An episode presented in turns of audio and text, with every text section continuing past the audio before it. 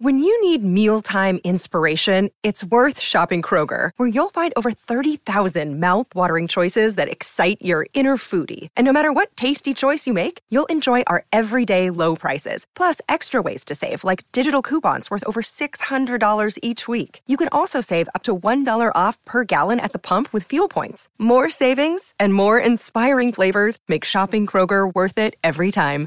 Kroger, fresh for everyone. Fuel restrictions apply. Another day is here, and you're ready for it. What to wear? Check. Breakfast, lunch, and dinner? Check. Planning for what's next and how to save for it? That's where Bank of America can help. For your financial to-dos, Bank of America has experts ready to help get you closer to your goals. Get started at one of our local financial centers or 24-7 in our mobile banking app. Find a location near you at bankofamerica.com slash talk to us. What would you like the power to do? Mobile banking requires downloading the app and is only available for select devices. Message and data rates may apply. Bank of America and a member FDIC.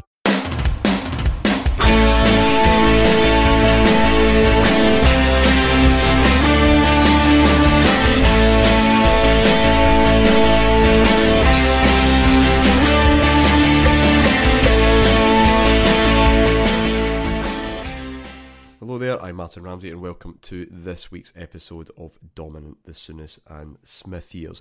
Graeme Souness, in early October of 1986, was there to pick up his Manager of the Month check, a whole £250. Um, the Manager of the Month for September.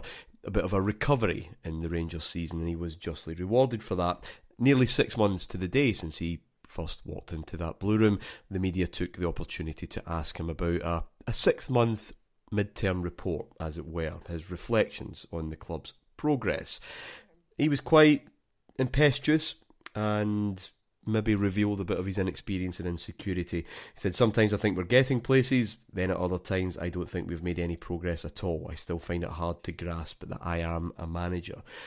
It was about inconsistency. One step forward, two steps back, and a young man new to the job was just finding its way uh, around that pretty difficult. To discuss these months, I'm joined by David Edgar. How are we, David?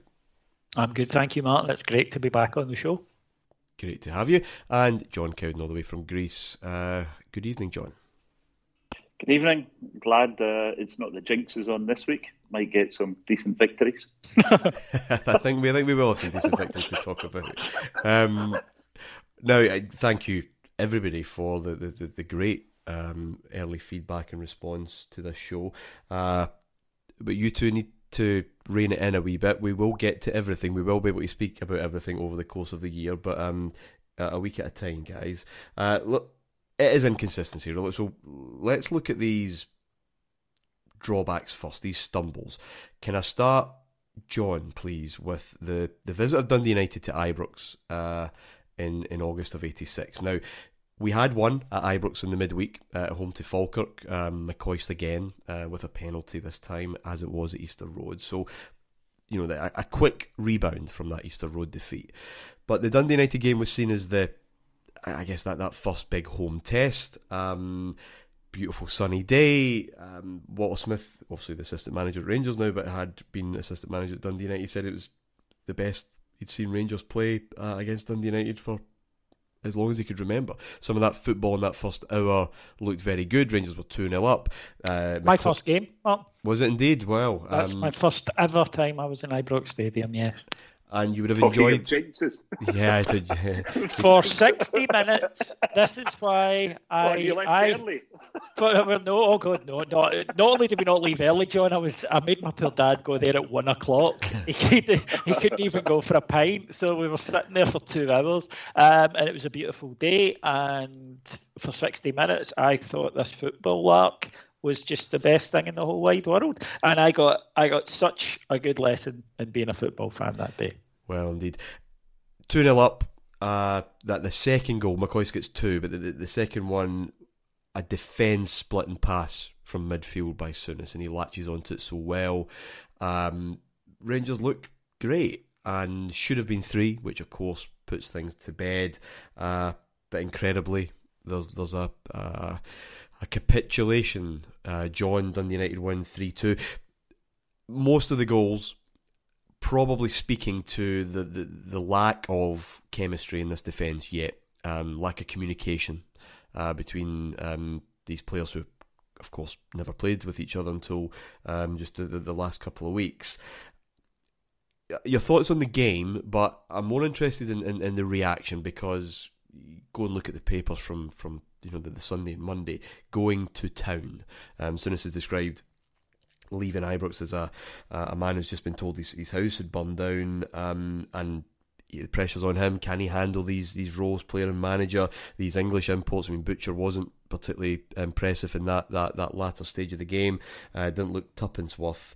Um, and a Mrs. M. Robertson from Glasgow wrote to the Times to complain that Souness was making it the English Rangers instead of the Glasgow Rangers and at exorbitant prices. Take it from someone who has known Rangers longer than most that it will not work. Your memories of that weekend, John? Um, not many. I did uh, David Holmes, um, as I do all the time, actually. Um, just once it's over, pig sick, uh, go back and pull the covers over my head and don't read a paper for about three or four days. Um, felt kind of atypical.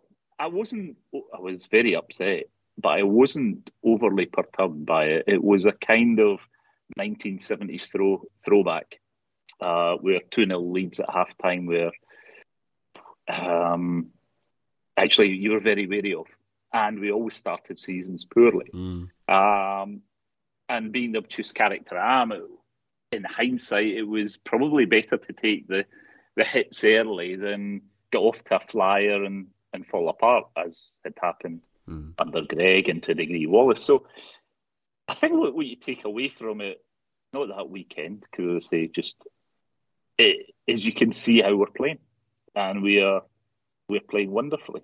Um, it's whether that will continue uh, or not, but it's one of those freak results. I, I put it particularly did the United beat us. Um, it, it, just didn't. As I said, I, I went to bed uh, or certainly didn't read a paper. Um, probably until the next game. Um, some things don't change. Yeah. Um,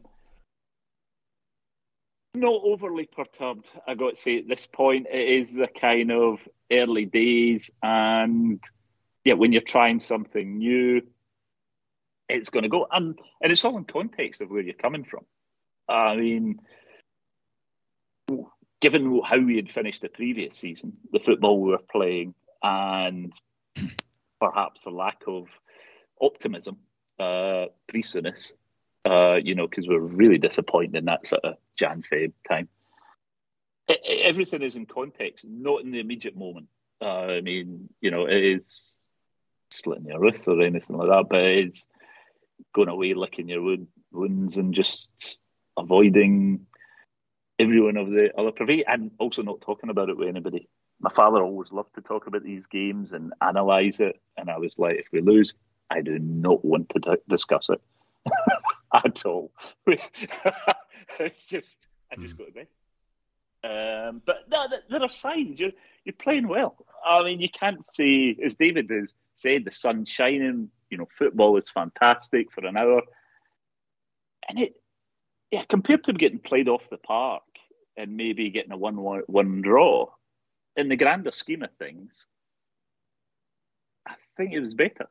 And sometimes you are yeah. better to take the hits early on because it galvanises you and shows this is what you're up against.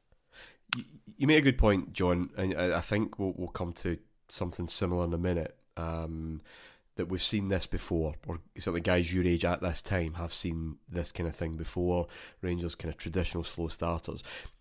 I guess what I want to try and and, and get a sense from from you, especially David, maybe just that that wee bit younger, but still would would have hopefully those recollections. This is not just another season. You've never had a season as trumpeted as this, a pre-season as huge in terms of attention and expectation and fanfare. Um, that surely the expectation, the excitement, whether you want Rangers to succeed or those who want us to fall, you know, on on our face, we are the we are the big talking point um, in, in, in the country. Um, did did that have any effect? Can you can you remember that? Oh yeah, I mean, I think I'm in a, a decent position just because, as I say, was my first game to give you impressions, um, not only about the game but about what I witnessed. Because of of course, when you're you know, eight years old and it's it's your first time in the stadium, the stadium and the people around you are as much uh, a part of it as the match itself, as as it is all the time. You know, it's why you go to matches rather than watch them on television. But I remember when we came up, uh, we went to the Cross Quay Stevenson bus and we got there early. And as I said, my poor dad wasn't allowed to go for a pint because I made him come and uh, you know, come into the stadium with me. So we were outside the stadium and there were a lot of people, and that was something because in years to come, I, I would note that it wasn't as busy as that at one o'clock. You know, people were hanging about. Now it was yeah. a beautiful sunny day, uh, and you could drink then on the street without police confiscating it from you. So there were a lot of people there, and there was this sort of you could feel it, this excitement. Um, everybody was upbeat, and, and maybe that's the, the case at the start of the season. And again, maybe I've I overly remember it because it's been. Uh, again, I, I, I overly remember it because it's been you know my first game and I was obviously hypersensitive to everything. But I do think that there was more excitement there than than in a normal, certainly any season since I've been to. Maybe Advocaat was up there, maybe Gerrard was another one, mm. but generally speaking, uh, this was something different. And everybody was, you know, talking about what the game was going to be like. We go in, and my overarching memory of the game itself, this or the sense in the stadium, uh, I don't know if John will agree with that, was impatience, and because was, of the build-up. Just in general because play. of the build up because well that yeah that that's a part of it. There are several aspects to it. Impatience first of all with getting the ball in the box and it's funny your woman misses him. her husband must have been sat near me because he shouted out at one point in the second half when it got to two each he shouted out this is like watching fucking liverpool get in the box mm-hmm. and i was like to my dad what does he mean that's like watching because you didn't see liverpool a lot on the telly you know so i only saw them in match of the day for like a minute or two and he said liverpool passed the ball a lot and i being young and naive went well, why doesn't he like his passing the ball? And he's no, he does want us to pass the ball. He just wants us to pass it forward quicker. Um, and I remember, but I think it is the impatience of we've waited to see these players. So you know, that this this whole Souness Revolution's a couple of months old, and we've waited to see this. It's impatience to win the league because it's been so long since we've done that. It was impatience to score a goal, and then it was impatience to get a second. And then, just as the crowd, I think, for the first time that day began to relax and enjoy themselves, Dundee United scored. And then that kind of sense of I remember, you know, people got so angry, and that surprised me. You know, um, people got so angry at at, 2 0, you know, with a misplaced pass. And as I say, the sun's shining. My dad had bought me a hot dog. I'm having the best day of my life, you know, genuinely up to that point. And mm. I can't understand why people are so upset that, you know, that, that somebody's misplaced a pass. And looking back, I do. I think it was just, as I say, this sense of impatience, a sense of, right, we're supposed to be back. And now knowing what I know about that period, it's exactly that. It's this sense of look, we've been waiting for for ten years to win a title. We we need this. We want this. You've got to deliver it. Let, and let's get this started. Let's get this show on the road. Um, and then you know at the end the crowd were were raging. Some of the football was beautiful. Um, but you could tell that there was definitely a culture change because Souness wasn't, and, and it still happened. I don't want to make it that all of a sudden, you know, the fullbacks were going up and down the wings and passing it and building it for the back because that, that wasn't the case.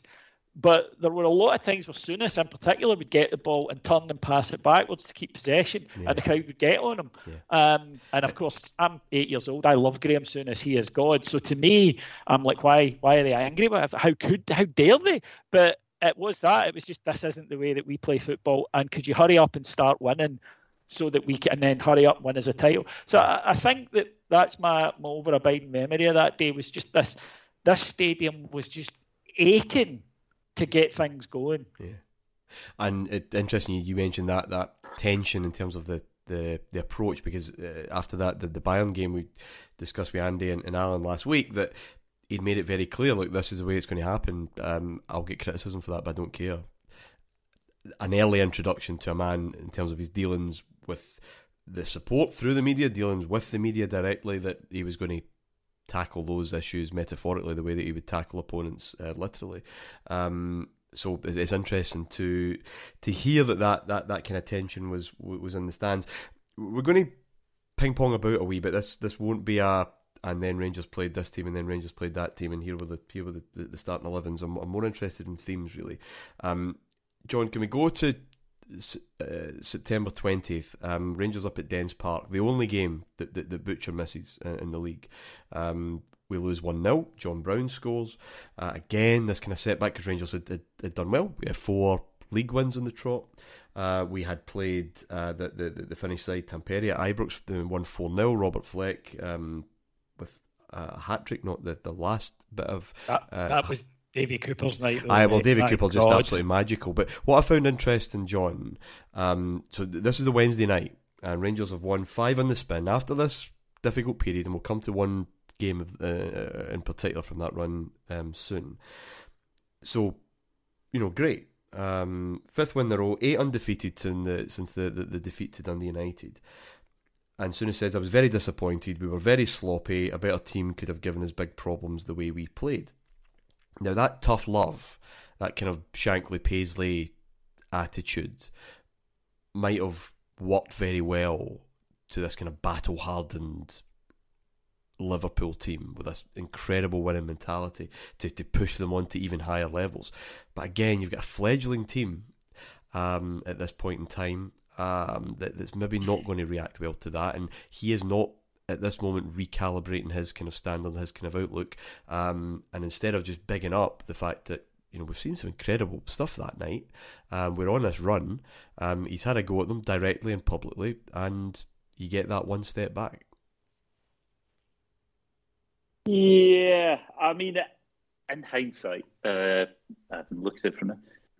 It's not just a fledgling team; it's a fledgling manager. Yes, and yeah, I do wonder if he is trying out management techniques that he's witnessed from probably the likes of Alex Ferguson, you know, and others around then.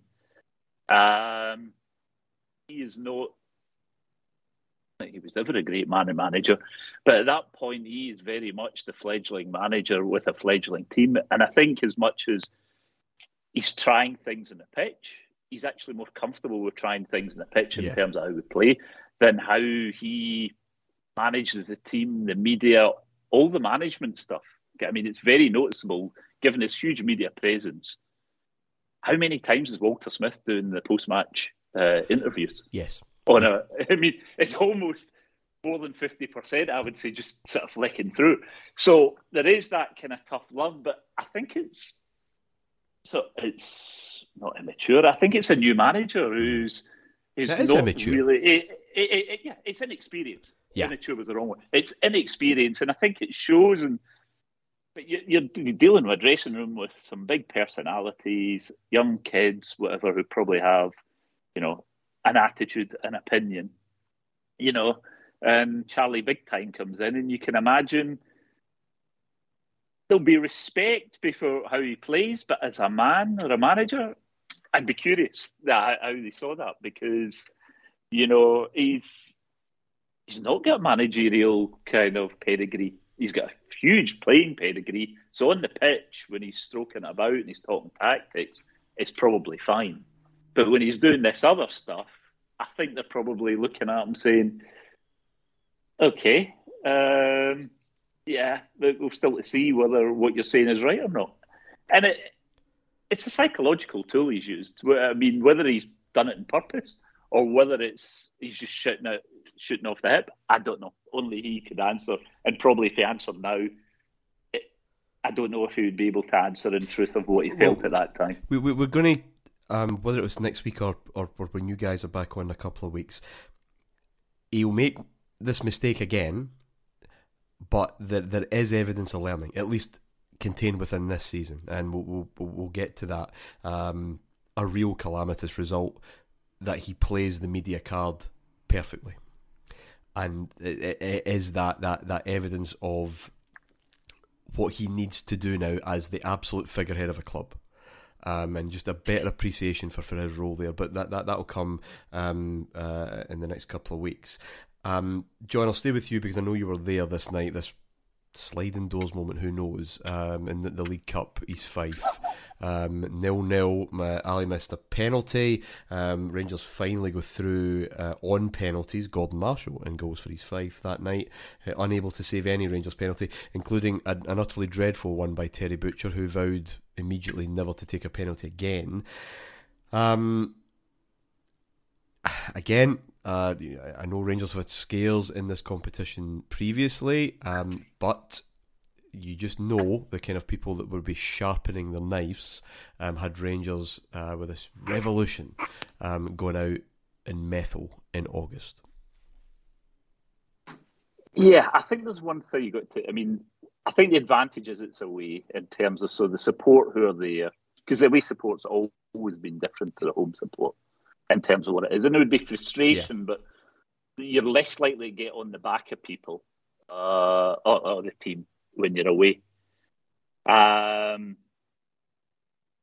feel kind of familiar in terms of that. I mean, and that doesn't mean it's not nervous. It doesn't mean there isn't frustration missing that penalty late on when you think you're never going to score. You get a penalty and you think, okay, let's get this and get down the down the across the road or whatever it was because Methil's in the middle of nowhere.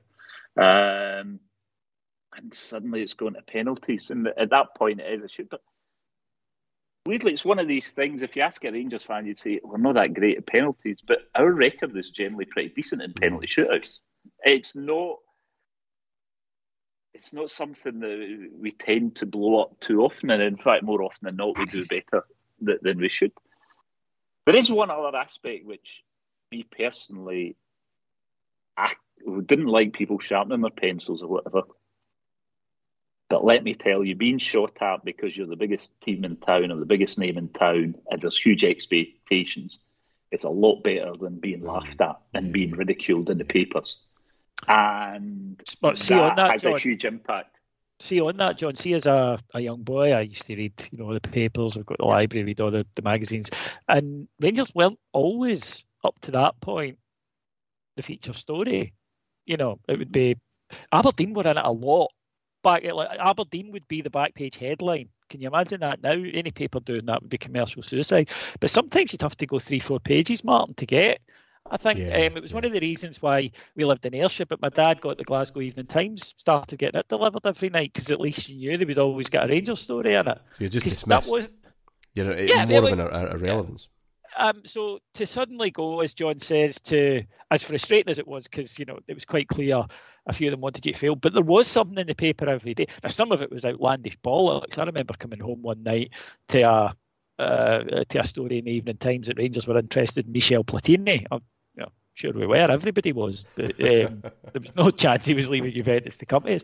But it, it, some of it was patently bollocks, but it had gone up a great a great deal. Um, I remember listening to that game on, on the radio, and the sense of excitement from the commentators was just enormous because they thought that we were going to witness something really, really special.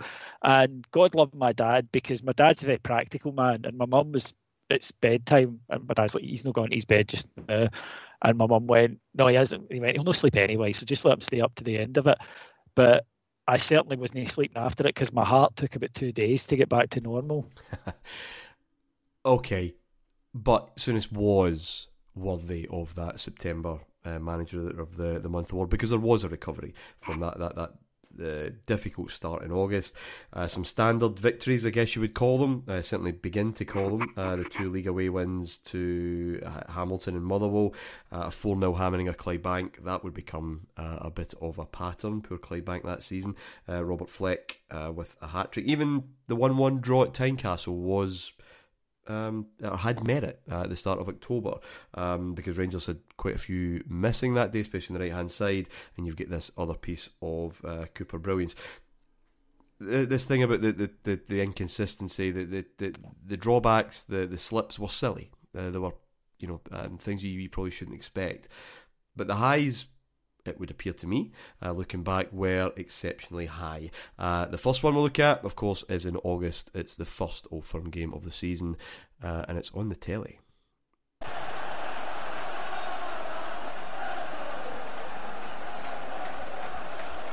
Cooper. Here's Durrant with a chance, and he's done it. A brilliant goal by Durrant. Superbly struck, brilliantly laid on by Davy Cooper. And if ever a team deserved a lead, it's Rangers. Only for a short period of Celtic got into the game. Look at that beautifully laid off ball. Durrant, icily cool. The way he executed the finish. Rangers are in the lead. And about 16 minutes of the game left. The youngster took his time about it, didn't panic. Okay, Rangers 1, Celtic nil um, at Ibrox on 31st of August. Um, the telly thing is is important. Uh, this was broadcast live, the first Old Firm League game to be broadcast live. And the clubs, the two clubs, had to be twisted and pushed and cajoled into agreeing to this. John Paton, who was still the Rangers chairman at the time, even though Holmes was really pulling the strings, um, kind of admitted that you know television is not going away, so we have compromised, uh, and that, that completely um, missing the point that, that, that TV could actually um, uh, bring so many opportunities as football would soon discover. Um, David, were you there? Yes, first Old Firm game. Yeah, uh, so you were both there, presumably. Uh, I did watch this on the telly. It's the first 90 minutes that I would have watched Rangers play, I'm pretty sure. Um, incredibly exciting. Um, if Rangers had not scored, it would have been almost larceny. We, we really were the better team. Um, how McCoist missed some of those chances, I've, I've no idea. The one that comes back off the post that he, he, he kind of sclaffs that. Um, Durrant should have had a penalty in the second half. Um, but John, the, the, the goal as I've said before and I've written before, is my favourite um, Rangers goal of all time. I think it is just beautiful. That that that graceful bit of play by Cooper, the the the, the reverse pass, um, Durrant's tiny moment of just waiting for Bonner to commit himself before just rolling the ball in. Um, and Ibrox looks wild. You you two can fill me in on that or, or corroborate that but I think more importantly, what I take from, from watching this game back is, and watching some of the games, the Old games before from the, the previous season, the football is not wild. This is a different approach, a lot more patient. Um, as Souness promised, this is a young midfield. Remember, um, we we, we Durrant, Derek Ferguson, McMinn. Um, Souness isn't playing. Um, suspended, of course, after Easter Road. um, and that that goal, I think, just typifies. Uh, I just it, what, what seems to me just a, a completely different approach. Compare that with this cartoon chaos uh, of the four four um, in, in in March '86, um, which I I think is a vastly overrated game. Um, this just has all of a sudden you're talking about maturity. This looks like a mature Rangers team. Where did it come from? Um, I'll go, David. You go first. Yeah, I, I think that the occasion that day was was such that there was a feeling of expectation around the place, but there wasn't fear that I could sense that was communicated from from the support to the players. I think there was a sense of right, come on, and, and it's that thing that we've spoken about before about when a crowd and a a team get in sync. But Rangers did avoid being dragged into too much hurly burly. Celtic, to me, that season at times looked as though occasionally they would accept kicking and screaming, possibly, but they sort of accepted being the, you know, the, the supporting actor. And this day felt like that a little bit. That the, the narrative was about Rangers and what would happen to Rangers. It wasn't about what Celtic were going to do on that day. Um, and you know, obviously there's a lot of focus on us, but I think that there was just a sense from the Rangers players that if we played the right way, if we did the right things, but Derek Ferguson um, in centre midfield was absolutely terrific that day. That Derek Ferguson was why for years I was convinced it was this, you know, this one in the, the League Cup final that sort of convinced me that he was going to be an absolute superstar. The problem, I think, is it might have convinced him that as well. But Rangers were just terrific. McMinn was, you know, all energy, and it, we all know about Ted McMinn that he could fall down, you know, after beating six men, and it's true. But there was a lot more to him than that. He worked his direct opponent a lot, really hard. Um, McCoist was a wee bit too high strung. I think that miss that you mentioned, the one that comes Yeah. back off the post, Snatches. is a yeah, he snatches at it. It wasn't. I think he was a wee bit caught up in it. As for the goal itself, um, when you when you say that, I I was in the enclosure. I was in the, the enclosure that day, and I didn't see the ball hit the net, but I knew it was a goal because when it went in, even though I didn't quite see, I saw Durrant running through, and then I didn't see much because everybody sort of pushed by me. And then the next thing, I, I was just I was up there, so I had a perfect view, and my, I realised my dad was trying to catch me because it was guys running about, you know, we're just hugging and throwing you up there and moving on to the next one. And it was this unbelievable bedlam. And I'd never heard a noise like it in my life before. It was like a sonic boom. It was an explosion. And it's the first time I've, I've, heard an old firm goal, you know. It, and there wasn't long left, and Rangers are winning. And you know, the singing was just going non-stop and everything and and I was trying to ask my dad to hold me up so I could give a V sign to Celtic fans, and he wouldn't because you've met my dad. He's far too nice and polite for that sort of unpleasantness. But it just, I, I do think that there's something in this that I, I often got the, the sense that season that that Celtic sort of allowed themselves to be uh, uh, not the protagonist of that season. It was the Rangers story. Now I've got blue tinted specs on, but I, I do think you know you'd see it in the, the papers and stuff. It, it was very much that we were to do things, and their job was to stop us. You know, it wasn't about what they would do. It was about whether or not they could foil us. It was like the plot of a movie, and I don't know whether it was just because we had this glamour and we we had the guy who could carry him. We had the A-list star, if you like, and they didn't have that. But that day, I, I, I very much got the sense of they're just here as a sort of device plot, really. That uh, they'll either beat us, in which case, you know, they're the bad guys who spoil the party, Mm. or they're the foe that we vanquish. And uh, like I say, I got that sense a lot. And one of the reasons I bring that up is see the following season, which was their centenary year, I got that sense that it was us that year, that we were the team who were only there as a protagonist in someone else's story. But I've got a really strong sense of feeling that at that point that Celtic weren't viewed, not just by us, but in general, maybe even by their own fans, as a team who were out to try and stop someone else doing th- something rather than going and achieving it for themselves. John, how important was this? Um, it was. Um,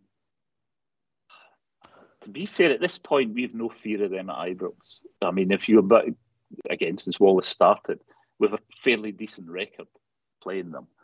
Um, I mean, this was I think this was the best we played uh, in an old firm game all that season, including the January, the New Year's Day one.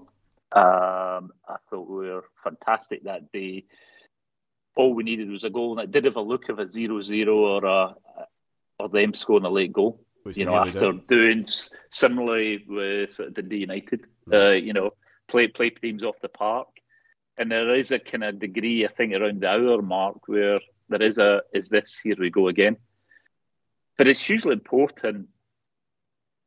I mean, the weird thing, and I get everything as David said, because that is the emotional play out in the press.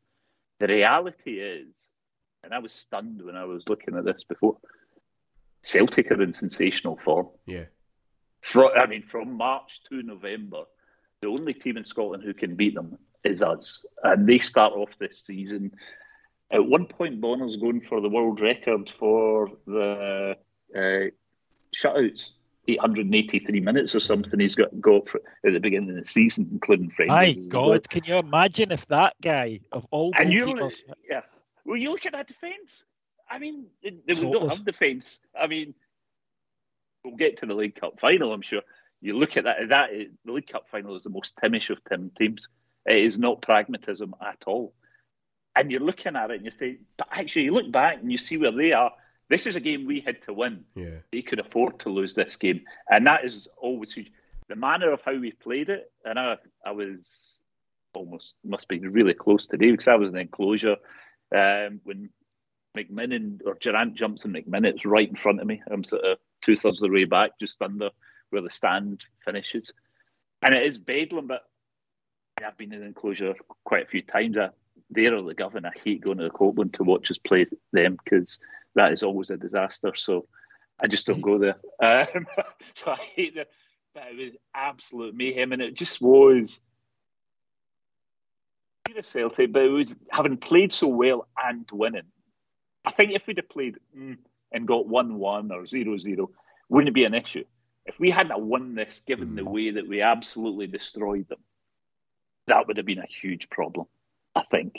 Uh, but then winning it, and yeah, I mean, the only thing I remember about their support that day was they were chanting Argentina. Um, Just as Woods uh, launches the ball up for, for the goal. and yeah, I mean, the other stunning thing, you know, you don't get to think which I forgot about this is is how much Cammy Fraser plays in this mm. early part. Yeah, I always thought Cammy Fraser was replacement, but actually, okay, Souness isn't there, but he plays a lot until he hmm. gets injured in this early part of the season. He's almost like Souness's Ryan Jack. Yeah.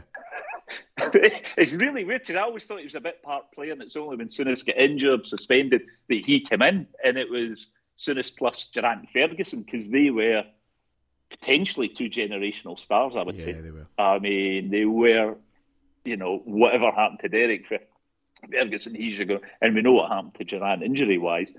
But these guys were on another planet, and they were just coming through. And Ulster, it was Souness guiding me. But Cammy Fraser really does play a lot in this early part of the season and plays well and he's not a guy who's loved by, I would argue, the players, and certainly not by the fans. No, I I noticed that early. Um, that my, you know, people around about me just didn't like him, and I found that, as I say, a little odd because you know, my wee boy, I love all Rangers fans, uh, Rangers players, but people were like, "Nah, he's shite, he's useless. He thinks he's better than he is." That was a kind of common one that you heard a lot. Um, but you're right, and, and again, seeing the, the, the cup final, he's absolutely terrific. But there are some guys that I don't know if it's just a memory thing in time, John, and whether you know you do it, but guys that you don't think of at all of, as this era, and Ali Dawson's one. Um, I think the the uh, Dougie Bell's another names that'll pop up this season that I thought, oh, I thought they all left in the summer. I thought, yeah. you know, they were they were John McDonald's, and they're not. They're still, which again shows you that the idea of the the utterly radical surgery done on this team in the summer isn't Nah, isn't it's, true. It's it was one of the biggest myths no. about about this particular yep. season. I mean, I just thinking or just speaking about that goal, the, the Durrant goal there. Um, I mean, David, you know me very well. I'm, I'm not an overly emotional. No, guy, you're not. But I, I struggle to, to talk about that goal without being emotional, and I've always wondered why. It is beautiful, and of course Cooper and, and Durrant. There's there's a, obviously more than a hint of tragedy about their, their, their careers and lives, um, and real kind of true blue Rangers heroes and, and, and whatever. But I think it's the telly, you know. I think it's the fact that that is my first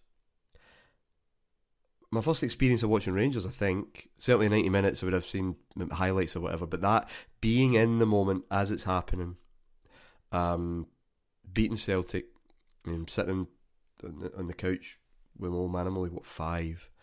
Um, it, it must be that, it, and you know, telly's always going to be a big part of this this series, this particular story, because it does shape football. Um, okay, let's move on. Uh, the Skol League Cup. Can I just say I'm with John Paton on the telly because um, I hate Old Firm games on a Sunday because if you lose, you've only got 12 hours before you have to face and work traditionally, and if you win, it's a Sunday night. Yeah, yeah that was always crap. my that was always my thing about it. That if it was a Sunday one, I would be hungover right? So that's not great. And two, as you say, after it, the amount of Monday clubs I joined, yeah. John, after after old firm games, good, uh, generally actually in a worse state if we lost because then you really need to go in the bevy. I think the adrenaline of a win keeps you sober.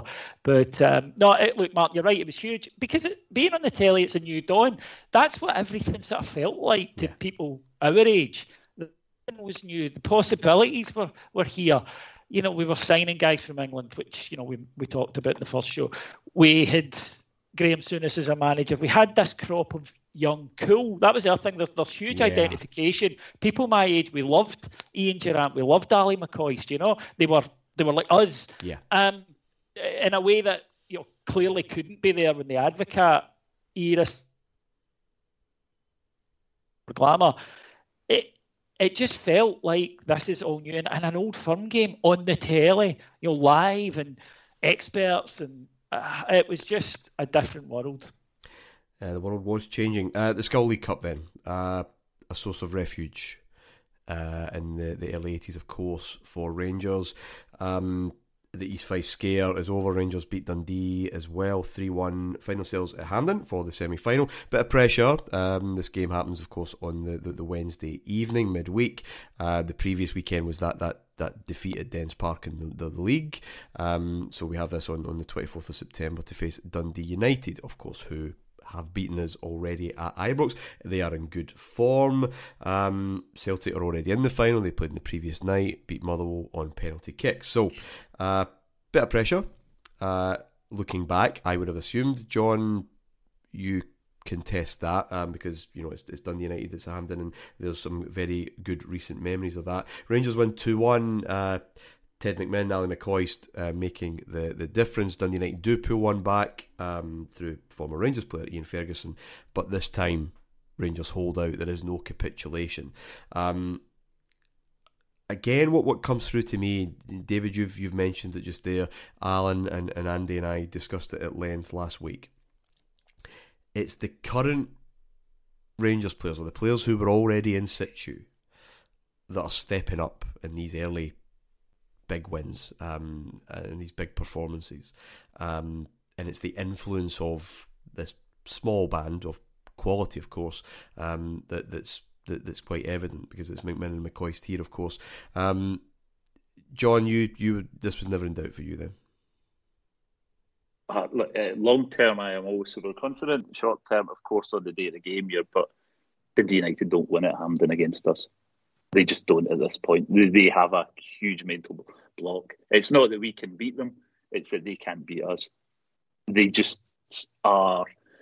They're beat before they go on the pitch. Um, you know, until they change their manager and we get Maxwell and McPherson. They just they can't beat us, and that that allied to. He hates the word, I hate it. We know how to win at Hampden.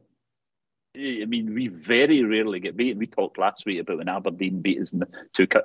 Both times against an ageing, dreadful team, it goes to extra time. Mm. We are very comfortable at Hampden. Um, you know, all the way going back to the mid seventies, we we know what we've got to do. We very rarely lose there, and Dundee United can't beat us generally, in fact, the worst thing they could have done was beat us at Ibrox, you know, because that's their low averages. That's their second win in 15 games. There is also the previous weekend where you get beat Dundee, and that's got a kind of familiarity, you know, and it get, and you know you're going to get a reaction from this Rangers team. I mean, already there is that when the chips are down and you need to win, a la the old firm game, and you need to, you know, and after that, you know you'll get a reaction.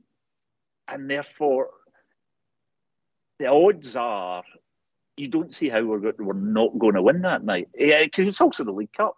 I mean, it's our yeah, it's, it's our it's our thing, you know. And we can talk about Butcher and all that, but I mean, you get so many players through that team who have played in League Cups and made huge contributions in it. That actually, it's and I think Ali loves play scoring against the D United. Is he about seven he did, games yes. in a row or something? I mean can't play against Aberdeen. I mean, we'll probably come on to that, that next. Aberdeen is the big psychological. Celtic at Ibrox and the United at Hampden aren't big psychological barriers for this team. It's not like when Ryan Jack scored the 1 0 um, against Rodgers' Celtic, where you hadn't beat them forever. We know how to beat Celtic at Ibrox. We know how to beat the United at Hampden. And Dundee United I think they beat the Tims one. They can't win at Hampden. I mean, their two League Cup finals at Windsor at Dens Park. They cannot win at Hampden. It is now a thing of epic proportions. And it's, yeah, 2 0, you lose a goal. but actually, weirdly, because of the way what happened at Ibrox, we've lived and learned, and you know, it's a learning process for this team, and that that's my impression of it. It's it's not a surprise well, when you look back. I I shat myself at two one though because I'm eight and therefore having seen it a few weeks before um, i'm like oh no not again not tonight not with the cup final. Um, it just it, it, felt like a good win uh, when, when we did it and there's some really good football by rangers in that first half in, in particular.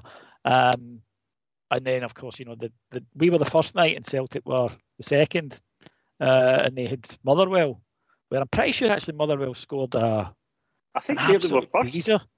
I think the were in it. I think they were Tuesday they, night. We were the Wednesday. They went through. Either way, I remember watching their game, and I probably got my nights mixed up. But I remember watching their game and thinking, you know, we we we, we would beat them here. You know, big pitch. We're a good side because I'm listening to all this stuff on the radio about you know pass inside and whatnot. I'm a wee boy. I'm like a sponge. You know, last person I've spoke to. So I'm thinking, ah, big pitch. We'll we'll run them into the ground and all that kind of stuff. You know. So but my confidence, Martyn, was to ebb and flow before the actual match itself, and then was to ebb and flow during the cup final. Yeah. Well, we're through to the final. Big week this in September. I'm getting through to that that final soon as it's first, of course. Uh, but on the Saturday, uh, we play Aberdeen at Ibrox. Now, Aberdeen, I think it's fair to say, John, do not have the same fear about coming to Glasgow to play Rangers at that time. Uh, the, the, the game was titled Souness's Revenge. That's how it was billed, uh, reference to Alex Ferguson's decision to, to drop him for that, that Uruguay game at the World Cup in Mexico. Um, they were expecting a fair bit of spice and needle, considering some of the things that we, we've seen already in this season. But it it wasn't. A very good, very enjoyable game of football. Um, and Rangers were impressive creatively, but also, maybe more importantly, were impressive at the back. Butcher really starting to come into his own as a, a, defensive leader, had to withstand a fair bit of pressure, especially in that second half. Um, and of course, the boss himself started the scoring. McMinn. Still Ted McMinn. This Souness.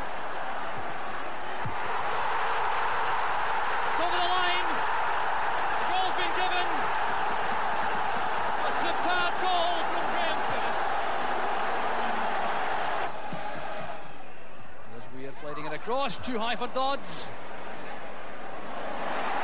Cooper's missed kick, but McCoist has it for Rangers. He has Fleck on his right.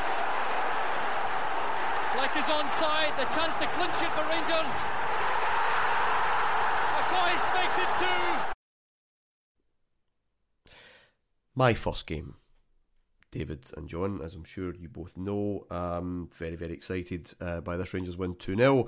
Um, that Souness celebration. Um, power and poise and just arrogance. Uh, the second goal, more a matter of hilarity because of Leighton's antics.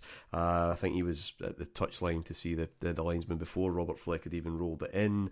Um, as a historian and trying to make a narrative, this is this seems very symbolic. This win, uh, the new guard against the old. Um, Souness and Ferguson were interviewed at the same time by STV after the game. I know. Um, I think it was. I think it was done deliberately it? again to, to kind of put this Mexico feud kind of to bed. But I think both men are. I think very obviously at different positions in their life. Ferguson. I say uncharacteristically phlegmatic about uh, losing to Rangers, losing at Ibrox to a goal, a second goal that potentially controversial for offside. Um, I can imagine maybe two or three years before he would not be um, as relaxed. Um, he looks like a man that's waiting for another call, which of course would come very, very quickly. As Soon as club blazer on, open collar, satisfied, but there's still an edge to him. He's still, I think, impatient. Um, big win, uh, big result, but you know, uh, we we want more. Uh, David, am I romanticising the, the, the, symbolic importance of this game because no, it's, no, it's, it's individual for me? But yeah. Well, you would be allowed to because it's a game that that counts uh, towards that. But I don't think you are no because it did feel pivotal. And again, I go back to what we said in the first show about where Aberdeen you know were viewed and and John had mentioned you know how much the Rangers crowd hated them. And because Aberdeen when they became top dogs and although it's just a, a blip of time in the whole history of Scottish football it was five six years at this point right? So it's it's no feeling like a blip in time. It's all I've known that, that Aberdeen are the best team. And they carried themselves you know with a Ferguson like um it's not enough for us to win. Someone has to lose attitude, and they carried themselves like they were that they were better than us. And because a lot of it had been based on him having a chip on his shoulder about you know the old firm, that they they did rub your nose in it. They did make sure you knew all about it. And like I say at the time, you know they they could afford some decent players as well. And in the papers there would be an Aberdeen story just about every day. It, it was not like it is now, and not like it would be you know, really from about the mid 90s. So it was a huge game. Also, that they had given us some, some fearful beatings at Ibrox uh, in the past, and they were always very confident. But I think both teams knew, both managers through the week sort of did the whole well, it won't decide the season, it's a huge game stuff, um, which you would expect. But the fact that they were asked that tells you it was a huge game. You know, the fact that that was that that was brought up suggests how big a game it was, and it, it was pretty clear Aberdeen wanted to come down. I still remember, you know, listening to the radio on the way up and on BBC Scotland, them saying, you know, that Aberdeen will want to just let everybody know because, as was pointed out, they didn't win the league last season, uh, Aberdeen. So although they'd won the cups, both cups, uh, the previous season, that they, as I say, they, they hadn't won the league, and they just wanted to remind everybody, you know, that they were the best team in Scotland and to get their title back. And I think there was a real sense that they would come down and just show everybody, you know, don't you forget about us. Remember who has been the team of the decade so far. Um, and from a Rangers point of view, though, there was there was expectation. Uh, I would I would say that again. I probably sensed more nervousness from people around me than I did even for that old firm match because uh, just the the way things had been for the last the last few seasons. But immediately, you know, you could see that, that it was going to be a very competitive game. Uh, but the, there were winners on that pitch on both sides, and both of them were determined not to, to give an inch to the opposition. And of course, we, we take the lead from that Souness free kick. Um, and again, I remember being eight, annoying my dad by going, "Why don't more players do that? Where you kick it into the wall and it deflects in?" And him having to patiently explain to me that he didn't mean that to happen. It was a wee bit of a lot, but I thought he meant it because, as I said to you earlier, I thought Graeme Souness was God at this point, so he meant it. But then that second goal, I just remember being absolutely people are going nuts, but I remember being absolutely spellbound by the that was the first I had ever seen Jim Leighton 800 meters runner. And yeah. thankfully for my laughter channels, it would not be the last that I would see that. But there was, you know, people were dancing and singing in the last few minutes of that game and when it went, there was, honest to God, an old firm style cheer because it just felt like, ah. And I know that, as I say, for me, I felt this was huge um, because we had beaten Celtic a fair bit in the last few years, never led to anything, but it wasn't like it was. Do you remember when was that 3 0 game at Ibrox, John? November 85.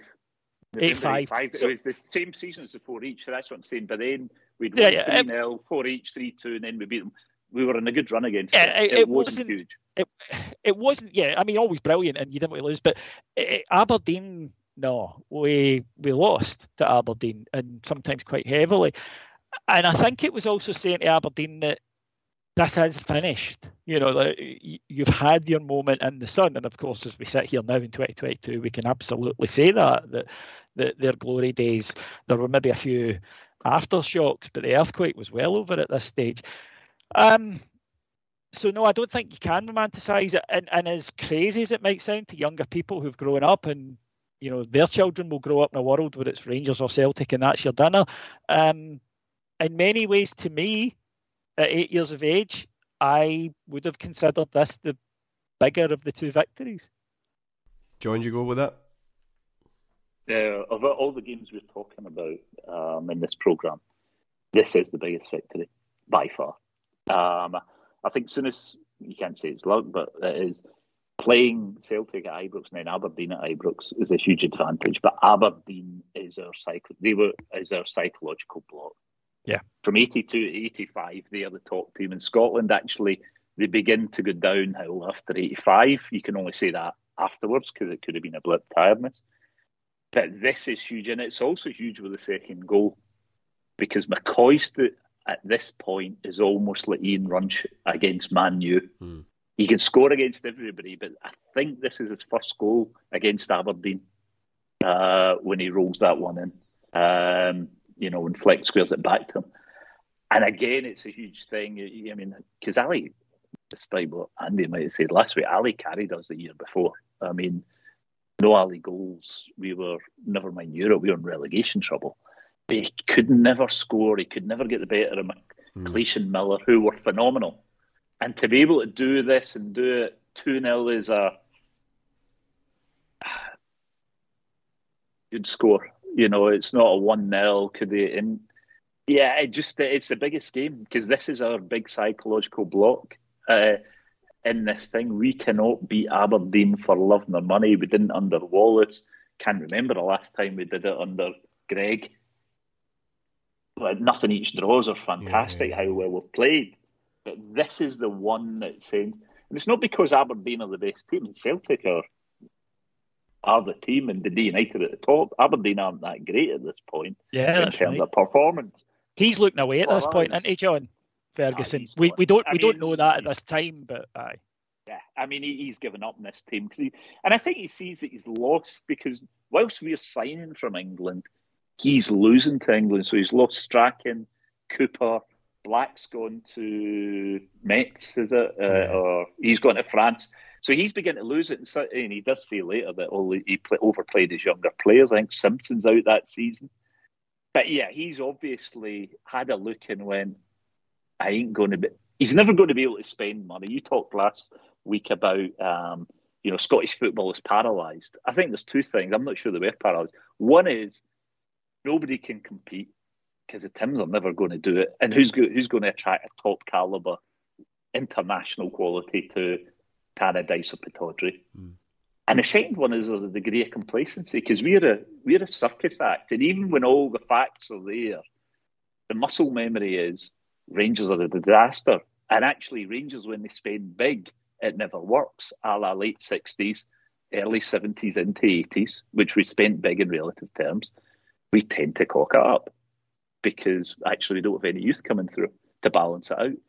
So we're not taking seriously that summer, I don't think, because everybody is expecting the Hibs game. And I think the Hibs game reinforces a lot of, well, it's they've spent big, but they'll never be able to hand it. That kind of you still get it a bit. That's kind of Scottish mentality of we're different. You know, just because you're a world class player and you were playing against Maradona and all of this doesn't mean you can hack it against Stevie Cowan and you know sensational stars like that. Um, but beating Aberdeen is huge for us. I mean, psychologically, on every level, and I think all these games are actually helping tie Butcher right into us because yeah. you said last week you might have had some doubts. Souness, I don't think ever really gets us or ever wants to. He's the almost, I don't think he was middle, he's a middle class Edinburgh guy. Hmm. Butcher is one of the guys. I mean, we had him at the supporters club in the February. He wants to be sinking pints. He loves the adulation, the atmosphere. And all of these games, he's looking about and obviously going to England games and saying, God, you boys want to come up here and see what's happening. Yeah. This is unbelievable. Well, we're going to get to one of those big games, I imagine, because Souness at the end, as I said, just seems impatient, wants success, tangible success, silverware. And on the 26th of October, he would get it. And Cammy Fraser is there, Butcher's there, Durrant is there and scores. Durrant has scored for Rangers. 1 nothing with exactly 17 minutes gone. Well, the very boy we were just talking about there takes his chance. Only a half chance. Touched by Terry Butcher. Went to the outside and the near side of the goalkeeper. Bit of discussing going on. There's a chip forward and it's off the bar. And it's a brilliant save by the Rangers goalkeeper. Superb save.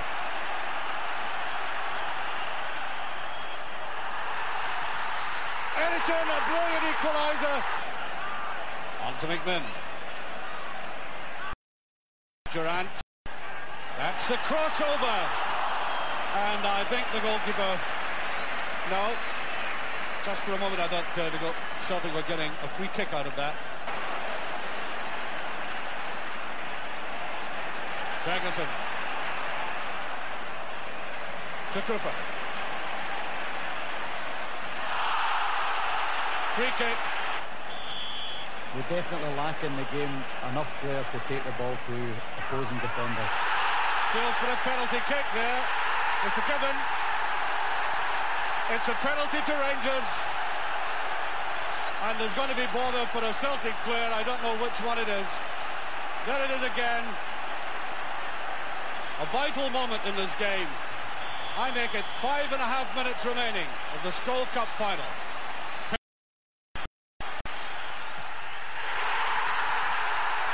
Two on. Done with simplicity.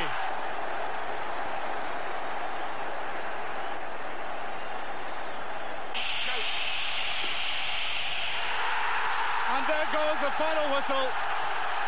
Rangers have won the Skol League Cup final. Rangers supporters are rocked.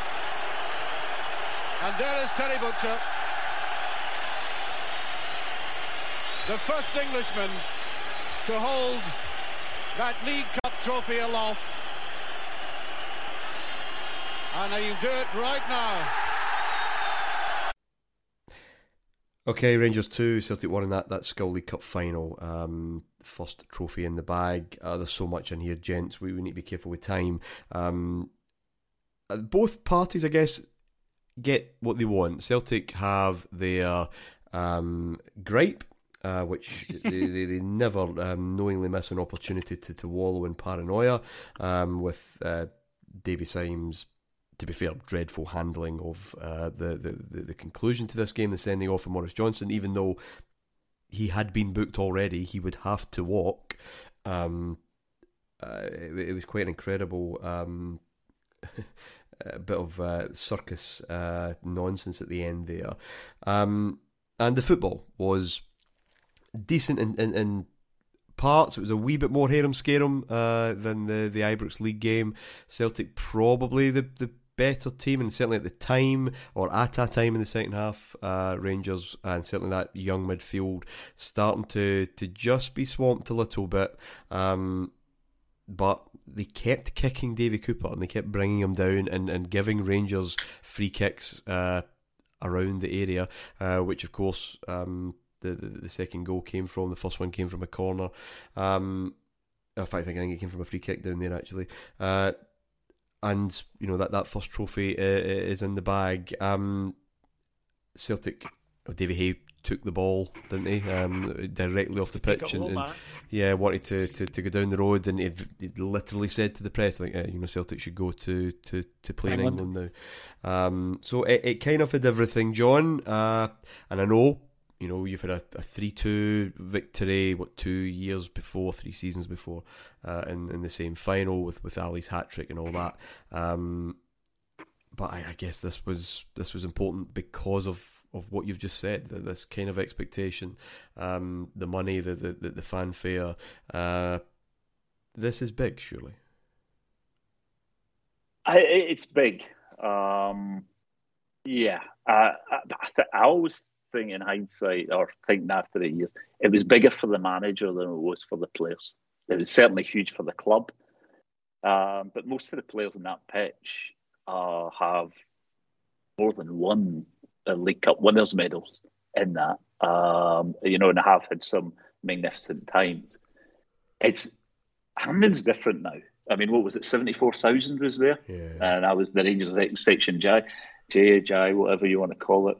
Uh, my English sons hate me saying Jai, but it's Scottish. Um, so, and it's phenomenal, the atmosphere. And it is one of those old firm games which kind of ebbs and flows. And it's a kind of typical one. Um, you can look back and say, well, you knew you were going to win. Of course, we didn't because we win the League Cup and they win the Scottish Cup finals when it's Old Firm. And that's, that's been right. the kind of way. Um, it is around that sort of late 60s through to then. but uh, it is. It, these are draining occasions. Um, you know, standing the sway of the crowd. I mean, two goals is absolutely exhausting, and all the abuse you're given. I mean, it, it has everything in its mayhem, and when you've won, it is just absolutely phenomenal. I, you know, thinking about what's coming next, you are living in that moment. And I think that's where a lot of us, not you younger guys, who'd seen it, 60s, older guys in me 70s, and had really missed it of being top dogs. And you get to this and you win an Old Firm Cup final, and people are looking at you and taking you seriously. And the adrenaline rush of late penalties, the whole, and, and Mojo is a circus. He's an absolute circus. We wouldn't go into the long sleeves that only he seems to wear, um, and the rumours surrounding that. Um, but yeah, I mean, it is it's absolute mayhem, and it's wonderful. I mean, I know people talk about you know the singing; it doesn't mean anything, but the adrenaline rush is fantastic. Um, I can remember Sunday again, bloody hell, pub shut. I don't drink, but I, you want to be in the pub talking about it. And we ended up driving up the town um, to get the Daily Record at Central Station at midnight. Uh, yeah, and the front page of the Daily Record has got a blue hue on it. it's not white. It's got the whole print, but the print is in blue. I don't know it's black, but it's got a blue background. You can look at it at the Celtic Wiki. And the other fantastic thing Charlie found out is on the 2nd of October, Davy Hay sets out a new disciplinary code to Celtic players, at which one of them is is a ban on blessing themselves in public. Mm. And he says as a quote, for instance, if one of our players was to bless himself at some critical stage of the Scotland League Cup final against Rangers later this month, it could cause a riot. How prophetic is that? Yeah, he uh, Celtic. Um, Celtic had played Dundee United earlier that season. They were two up at Tannadice, and they, they surrendered that, that, that lead and get ended two two. And, and he had requested that Valentine never referee another game um, in, in, involving Celtic. It's it's there. Uh, that that that tension's there. David, presumably you watched this on the telly as I did. I did. Um, Andy Gray.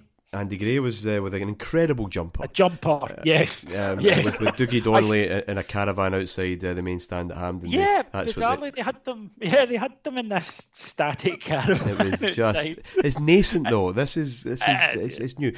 There's two images from that televised final that that still stick with me. Uh, Cooper hoisted above by by Durrant. Again, these two I'll say it again, these two just true blue kind of Rangers heroes. Uh, Cooper just cool. Um, Durrant said it's almost unfair that, that Cooper was allowed to take penalties um, mm. because he was he was just that that that reliable. Um, but you know the Bears going utterly mental in the background and, and, and Cooper just that that arm raised, and then Souness at full time, uh, just looking up to Holmes in, in the director's box. Souness, of course, um, not suspended to this one, injured. Um, so he, he has the suit on, um, but just raising his, his fist. Not overly done, um, not not going wild, but there's just this calm assurance that someone's in control of this club at last. Um, very powerful, I think. Um, I, I, appreciate what you're saying that some of the other victories earlier in this period, um, probably more important for the season. Um, but there's there's just there's obviously something magical about winning cups that you know the weekend that the clocks change, just the, the it's under lights. Um, it's against Celtic. It's it's he's first, uh, if you don't count the Glasgow Cup, obviously. But um, this was yeah, the, the, the imagery is iconic. I think, David. Yeah, I think you're right. There, there's a few things that you mentioned there that I find very evocative. First thing is that darkness. It was that super all enveloping winter darkness. And it, the Skol Cup final always told you you were into winter, I think, um, yes. as a wee boy. My birthday's in November and then Christmas. So uh, maybe that's a reason I've got such fond memories of the Skol Cup because one, we always won it, and two, you know, these series of amazing finals in the late 80s that we would that we would contest. Um, the other bits that, that I remember very perfectly are not only his jumper, but I remember my mad uncle Jim sitting watching the game with us, and he went, is Davy Hay just came off a fucking shift at Arnold Clark's or something? Because he is dressed as a car salesman. Yeah, he's he's wearing a think he looks like a mustard bus driver. jumper. It's Yeah, Angelos and he's got a brown. He's got like a yeah a brown sort of winter coat that you would get in in you know TJ Hughes you know for twenty five quid Farah special. Um, and Souness looks like a million dollars. You know, suit and tie, club suit, just looks brilliant. And Davy Hay, as I say, has come dressed after try selling a, a used Audi. Um, and then we actually get. I remember the banners before it. Terry's All Gold was one in the Rangers. And Celtic had the worst banner I've ever seen, which said Roy Aitken is a tin can, a tin man can opener. And I was like, oh, that's bad. I'm eight, and I know that that's bad, right? That's how bad that is. Um, to the game itself, Rangers, uh, we did this as a watch along. It's there, folks, if you want to go do it. Um, we watched it with young James, who obviously wasn't around in those days. And he said the thing that stunned him was this game would finish with four players each because the amount of tackles that are going in, that these days there would be questions in Parliament about, right? On both sides, by the way. Oh, McCoy's is an absolute beezer near the end. It's, it's, Oh man, alive! They are just kicking the shit out of each other. Men in those days, man. And it was your Rangers first half were excellent. Cammy Fraser with uh, honestly it must be what Yeah. 35 yards minimum if it hits the post Yeah. with uh, from a free kick. I mean, a real terrific hit. John's right when he said draining. I remember this. I remember this game lasting for hours into the second half, and you know the the, the surge. And then, you know, sort of, I think you know Rangers getting a bit on top. We get that free kick, the delivery, and the finish from Durrant. It's it's knowing what he wants to do. It's that football brain. Take it in the chest, but he's not. He's not chesting it because oh the ball's come at him and his chest is nearest. It's he goes while the ball's near. He thinks if I chest that down there and then adjust my body, I'll have a shot. He takes it into the perfect position and then, of course, explodes it past the goalkeeper. Celtic's equaliser is a beauty as well, in all fairness. Slick 1 2 between McLaren and Johnston, and then, you know, right into the top corner. And at that stage, you're right, they're, they're beginning to get a wee bit ahead. It's a penalty. I, you know, Roy Aitken, of course, going through his his impression, but watch it he's not looking at the ball. He's got two hands on Butcher and he hauls him down um, right in front of the referee. It was a penalty kick. I'm always nervous, as we all are, when somebody's taking a penalty, but I knew he would score. Um, I'd seen Davy Cooper hit a penalty before, actually, in a big important game for Scotland against Wales. So I just knew that he would tuck it away. Of course he does. And then you know, that brilliant where he just stands there and gets lifted aloft, the coolest man in the whole stadium. You know, and, Can and either of you two lip, lip read the eight year old? I've got to ask. Um, I, I was I was made aware of what he had said by the, the older gentleman in the room. Uh, it was a much uh, it was a source of much mirth, John. Um, shall we put it that way? But then you know you're counting down the minutes. But I I, I never really felt that they were going to score, uh, and of course we're going to win it. And then you're right. It's that it's the look up, and the camera catches it just perfectly. And I agree with John. John made a really interesting point there, something I hadn't considered till he said it, but he's right. It was more important for Souness than it was for the players because they had won League Cups before, but he needed it Yeah. because now he's already saying, look, I think he needs it for himself because it's like, I'm starting to pay back. I've won a cup, right? Um, I, I was a winner as a player. Now already I'm a winner as a manager, and I'm starting to, to pay back. And there's always this parallel that people draw between Souness and Gerrard, and I get that. And Gerrard's records and cups, of course, was was really poor. Um, but at that point, it was you know it wasn't we weren't as a success starved. Yes, for a title, but we had won cups, you know, whereas with Gerrard we'd won nothing at all. So you know, we, and we needed that league title. We knew that, but uh, the fans, I think, would have coped with all. It wouldn't have led to a series of this isn't going to work. I, I honestly don't believe that. He's got the old firm victories in the bag. I think John will, will know better than me. I think that the that people would have said it's a cup final, it can happen. But the fact that we'd won it, because then you can start to again really feed into the he's a winner. This is what he does. He's going to succeed because look here, you know, already look at what he's achieved here with this side, and it's only going to get better. But two wins, you know, in that short space of time against them, a win against Aberdeen, and it's it's quite clear already that we're a completely different beast. That we are now a side who are more than capable of going on and, and winning the title. But I don't think then though that anybody ever thought, well, that means now, oh look at us, it's now just going to be shooting into the title. You're coming off a season where Hearts have gone, I think something like 31 games undefeated and lost the league, you know, in the last day of the season. So there was the understanding that it's still going to be a slog. It's a long, long way away. But yeah, I mean, the fact that you've already you've already kind of got rid of the well, he's never won any as a manager thing at that stage of season. What also I think was important is I heard Terry Butcher at a speakers night one night, years, years later, say that a lot of the the boys down south watched that game because they showed it down south, yeah. and he said they were getting in touch with him in the next few days, and at the next England get together, and they went, "That looked that looked amazing. And he said, and I'm saying, I'm like, come up and play. He said, you've, you honestly, you've never experienced anything like it. You know, as you said, 75,000 people, huge games all the time, Europe. You know, these things are important. They might not have a payoff the next day, yeah. but these things are important. People are looking at this and going, God, the big man's enjoying himself, isn't he? And I'm stuck in. And and you do need to remember how grim the, the season was in England that year. Um, it, it, it really was a depressing place to play football. These half-empty stadiums with the you know the cages and the violence and uh, no European football and really down there it was kind of it was kind of like the ugly shunned stepchild mm. at that point. And he's saying to them, "Oh, I'm having the time of my life up here, you know, three hours up the road." So uh, I just think it was a, a really important victory, uh, obviously, as, as any cup final in Celtic are. But I don't think it I don't think you can use it as that was the launch pad. I think we were already already in the air at that point. Mm. I think this is a, this is the night going on about Butcher. This is the night where they have the party back at Ibrox. Yeah. And they all go, they're all going to Panama Jacks or whatever.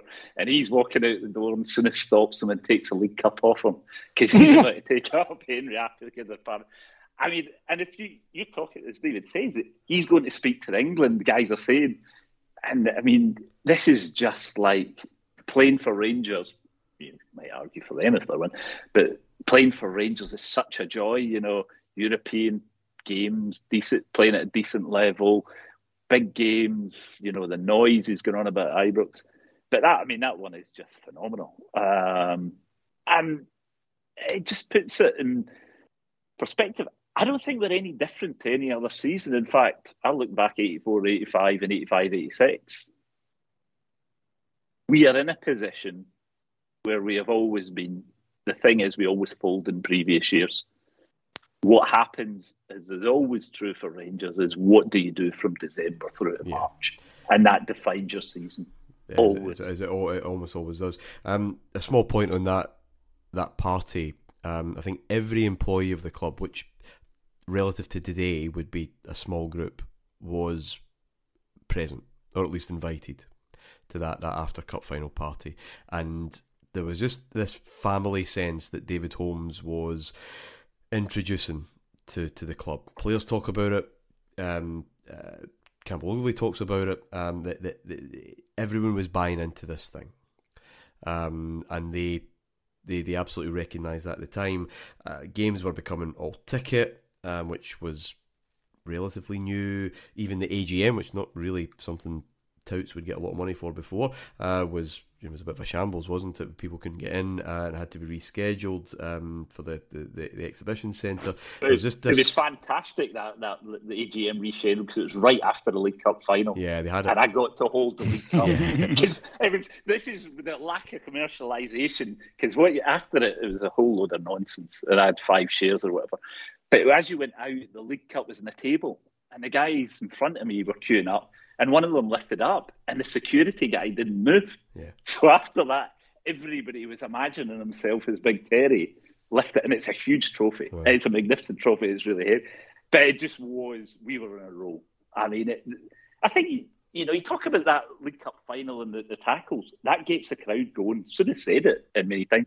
If it's not going well, make a tackle, get the crowd up and it's just pure emotion at that point. We're up and down; it's a roller coaster. But roller coasters tend to be quite good fun as long as you don't, you know, crash at the end of it. Oh. Conscious of time. Um, again, you're, you're looking at that right. You, you're, you're saying we're on a roll, and everyone's buying into just about everything in the club. Literally, uh, the cups in the bag. You know, surely you soon as he's going to get that kind of much sought after consistency. Well, not not quite. A couple of draws, although one would say credible ones. Uh, up at Tannadice, nil nil, one each at Parkhead. Just a couple of weeks after that cup final, wee bit more uh, a sedate affair. Um, but then again, this step backwards at Ibrox, 8th of November against Motherwell. Uh, Rangers just knocking on the door all day, not getting anywhere. Uh, and, and Motherwell, 88th minute winner. Um, and I guess just this kind of blunt reminder of, of how toothless Rangers maybe had been before. It could still happen again. Um, again, it's Walter Smith that's wheeled out to do the post match. Um, and he said, you know, the, the, lack of fullback support um, and getting around that, that kind of Motherwell rearguard before saying somewhat tantalisingly, um, it's something we will sort out. Um, thankfully, Clydebank and show. Rangers battered them. A 2 1 victory over Dundee. Another late goal. Dave McPherson getting it. And Souness having to reiterate again that fans as well as players are just going to have to be patient. We will not resort to swinging the high ball into the area in frustration. We will continue to play it from the back, and even if it takes 80 minutes to crack a defence, then that is the way it will have to be. Um, is still an issue. We uh, lose 1 0 up there, and Dave McPherson to a straight red card. He absolutely somehow made David Dodds even uglier than he was um, at, at kick-off. Um, he, he spread his nose pretty much all over his, his face. And that bus journey home, uh, Rangers are eight points behind Celtic, two points for a win. Um, the next time they would take that trip to Pittodrie would be a very different affair. One game I want to touch on before we wrap up, boys, and just the first leg. UEFA Cup still there. Um, Tampere were, were seen off uh, a creditable um, win over Boavista uh, as well. Derek Ferguson uh, getting the only goal in Portugal after a, a first leg 2 1 win at Ibrox. That led us to meeting uh, German opposition, which would be a bit of a theme um, over these um, Souness years. Uh, Borussia Mönchengladbach, managed by Jupp Heynckes, who had quite a decent career, uh, I think. Um, this was his final season before going to, to, to Bayern. And that game at Ibrox, then, boys, Rangers start very well. Ian Durrant is the man uh, who puts Rangers in front again. Uh, very bright 15 minutes, um, but self inflicted wound uh, again, John. Um, Derek Ferguson, loose pass out of defence, German spring a counter. Uh, Munro is stripped, I think, by, by Winkel before Uwe Rahn converts the, the, the, the, the cross uh, to make it 1 1 really annoying away goal, of course, uh, and, and, it finishes that way. Um, your memories of that night? Disappointment. Um, I genuinely believe, and there aren't many, I think, the advocate early on, there are seasons where you could go deep into Europe. And you just thought the way we were playing was probably more suited for Europe, a la Liverpool, um, than Scotland in many ways. Um, and yeah, I mean the goal just before, and it, I think it took everything out of us actually. Um, disappointment. Um, it was one of the lower ones of that season. I mean, at that point, I mean, the Motherwell game you touched on was that not the beginning of the quintessential games against McLean's, Tommy yeah, McLean's Motherwell? Oh, that was a hellish game that day. Ray, yeah, it's amazing. The, it's it's amazing the names you remember. Ray Farningham and his moustache yeah. scoring the scoring the winner. Um, that day, that that that was a, a week. That was one of the early weekend ruiners for me because it was raining and a miserable day. Couldn't even get to play when I got home. Okay, James. It was really disappointing, really disappointing, but it reinforced the the rule of Rangers against German opposition. Yeah, yeah we only beat we, we only beat teams that come from towns that begin with D, or if Do you beat Bayern, we win the European trophy. Do you know the funny thing about it, Martyn, is that back then there was this. I, I think it took British clubs so long to understand how to use an away goal. Yeah. Um, no, I, I genuinely do, John. No, I, I think that you would you would hear you would hear British teams all the time saying, you know, we're going to go over there, try and keep a clean sheet, and if it's a nil-nil, that'd be a great result. No, it wouldn't. Hello, yeah. um, and it, it took decades to sink in. So of course the Germans get the goal, Um, we get one 15 minutes, I think, Ian Durrant, and then they get their goal bang on half time, and then they just sit in and they're like, yeah, this will absolutely do this because then you'll need to come out in the second leg. Um, and we just, not just Rangers, but British teams in general. And it's a wee bit frustrating to me because one of the few teams who did understand it were Liverpool. I remember the year they, they um, won the, the Champions League. They drew nil nil. Uh, won the Champions League. Won the European Cup the last time, which would be '84. They drew nil nil with uh, Dinamo Tbilisi at home, and Joe Fagan said, "No, no, we're still favourites because we'll score out there." Yeah. And people in Britain laughed and went, "No, you got the sacred nil nil. That means that you're, you know, they've got their nil nil. You're out." Uh, and of course, that's exactly what they did do. They went over there and scored, and then hit them in the break and done them. And I kind of looking back, didn't think at the time as a wee boy, but looking back, I kind of am a wee bit disappointed. Souness didn't realise that because he was at the one club in Britain that seemed to understand how to use this thing to your advantage. But I don't think British people caught up, British clubs caught up. I think we thought it was somehow sneaky and unsporting. Yeah, yeah. It's a bit like, a bit like Celtic. Celtic supporters think that if you've got a goalkeeper that saves shots, that's cheating. I mean, yeah, it's that yeah, it, it's exactly that. It's like, well, you know, these these these Europeans might get their goal and then sit in and defend, but we don't do that. We just treat them as two, you know, two games, and whoever scores the most goals over the two of them wins. And your, you know, your European clubs were light years ahead of us. Well, we'll plenty of uh, European action to, to discuss over the next uh, months uh, ahead. But it's been another enjoyable discussion, gentlemen. Thank you, John. Thank you. Glad we managed to cut it short for you tonight. Yeah. Thank you, David. Thanks. Uh, wonderful memories. Uh, in that six month review, Souness clearly acknowledged that his side wasn't yet the finished article. He said, We still don't have a squad good enough to win the league, but we're on the hunt for another player. One interested spectator at Hampden for that Skol Cup final was Graham Roberts of Tottenham Hotspur, the subject of a pursuit that would last until Christmas before Souness finally got his man. The missing piece of his defensive jigsaw. As John mentioned, that, that Uwe Rahn goal may have been a source of yet more frustration, but it would be the last time Rangers fans would see their backline breached for more than two months. The concrete of a title winning foundation was finally beginning to set. Next week, Andy and Alan will join me to discuss those two months. The New Year game, Hamilton, and all of that. Until then, bye for now.